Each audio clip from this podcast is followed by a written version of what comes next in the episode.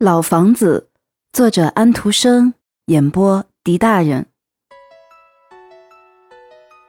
这时，那个老人拿着一个抽屉走进来，抽屉里有许多东西可看：粉盒、香膏盒、旧扑克牌，它们都很大，还镀着金。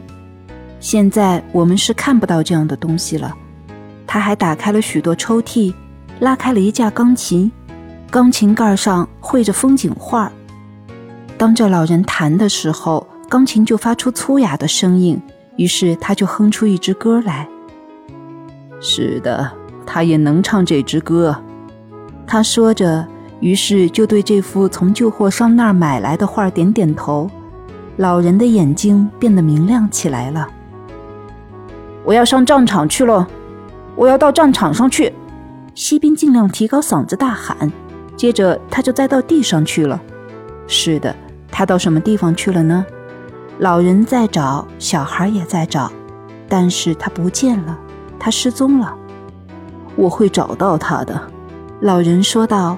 不过他永远也没有找到他，因为地板上有许多洞和裂口，锡兵滚到了一个裂缝里去了。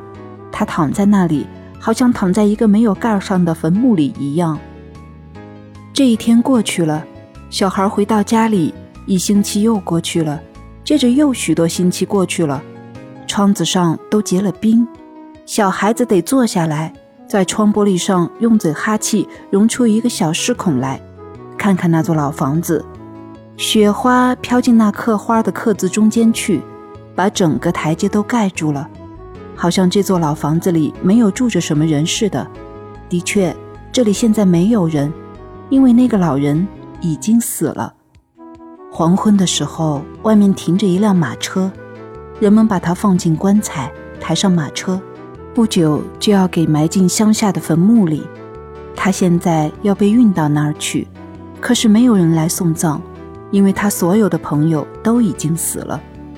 当棺材被运走的时候，小孩子在后面用手对他飞吻。几天以后，这座老房子里举行了一次拍卖会。小孩子从他的窗子里看到那些古老的骑士和女子，那些有长耳朵的花盆，那些古旧的椅子和碗柜，通通都被人搬走了，有的搬到这儿去，有的搬到那儿去。他的画像在那个旧货商店里找来的，仍旧是回到那个旧货商店里去了，而且一直挂在那里，因为谁也不认识他，谁也不愿意要一张老画。到了春天，这座房子就被拆掉了，因为人们说它是一堆烂垃圾。人们可以从街上一眼就看到墙上贴着猪皮的那个房间，这些皮已经被拉了下来，并且被撕碎了。阳台上那些绿色植物凌乱地倒下在屋梁间悬着。现在人们要把这块地方扫干净，这才好了。周围的房子说。后来，一幢漂亮的新房子建起来了，它有宽大的窗子和平整的白墙。不过，那座老房子原来所在的地方，恰恰成了一个小花园儿。邻近的墙上长满了野生的葡萄藤，花园前面有一道铁栏杆和一个铁门，它的样子很庄严。行人在它面前停下步子，朝里面望。麻雀成群地栖息在葡萄藤上。叽叽喳喳地互相叫着，不过他们不是谈着关于那座老房子的事情，因为他们记不清。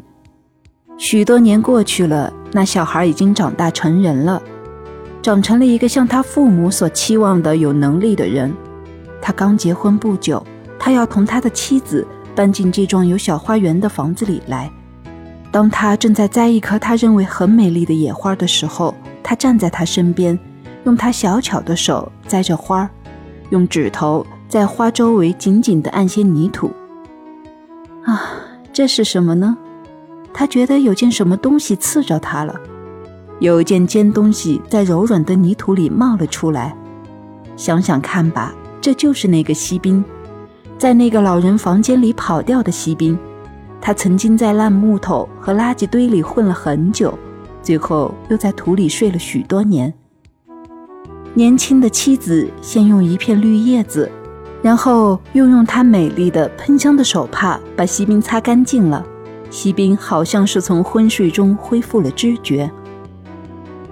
让我瞧瞧他吧，年轻人说。于是他笑起来，摇着头。啊，这不可能就是他，但是他使我想起了我小时候跟一个锡兵的一段故事。于是他就对他的妻子讲起了那座关于老房子。那个老人和锡兵的故事，他把锡兵送给了老人，因为他是那么孤独。他讲的那么仔细，好像是真事儿一样。年轻的妻子不禁为那座老房子和那个老人流出眼泪。这也许就是那个锡兵，他说道：“让我把它保存起来吧，以便记住你所告诉我的这些事情。但是你得把那个老人的坟指给我看。”我不知道他在什么地方，谁也不知道。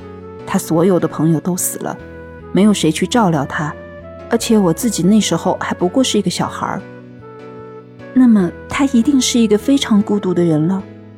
是的，可怕的孤独。不过他居然没有被人忘记，倒也真使人高兴。”锡兵说道。“高兴？”旁边一个声音喊道。但是除了锡兵以外，谁也看不出这就是过去贴在墙上的一块猪皮。它上面的镀金已经完全没有了，它的样子很像是潮湿的泥土。但是他还是有他的意见。他说：“镀金消失的很快，但猪皮永远不坏。”不过锡兵不相信这套理论。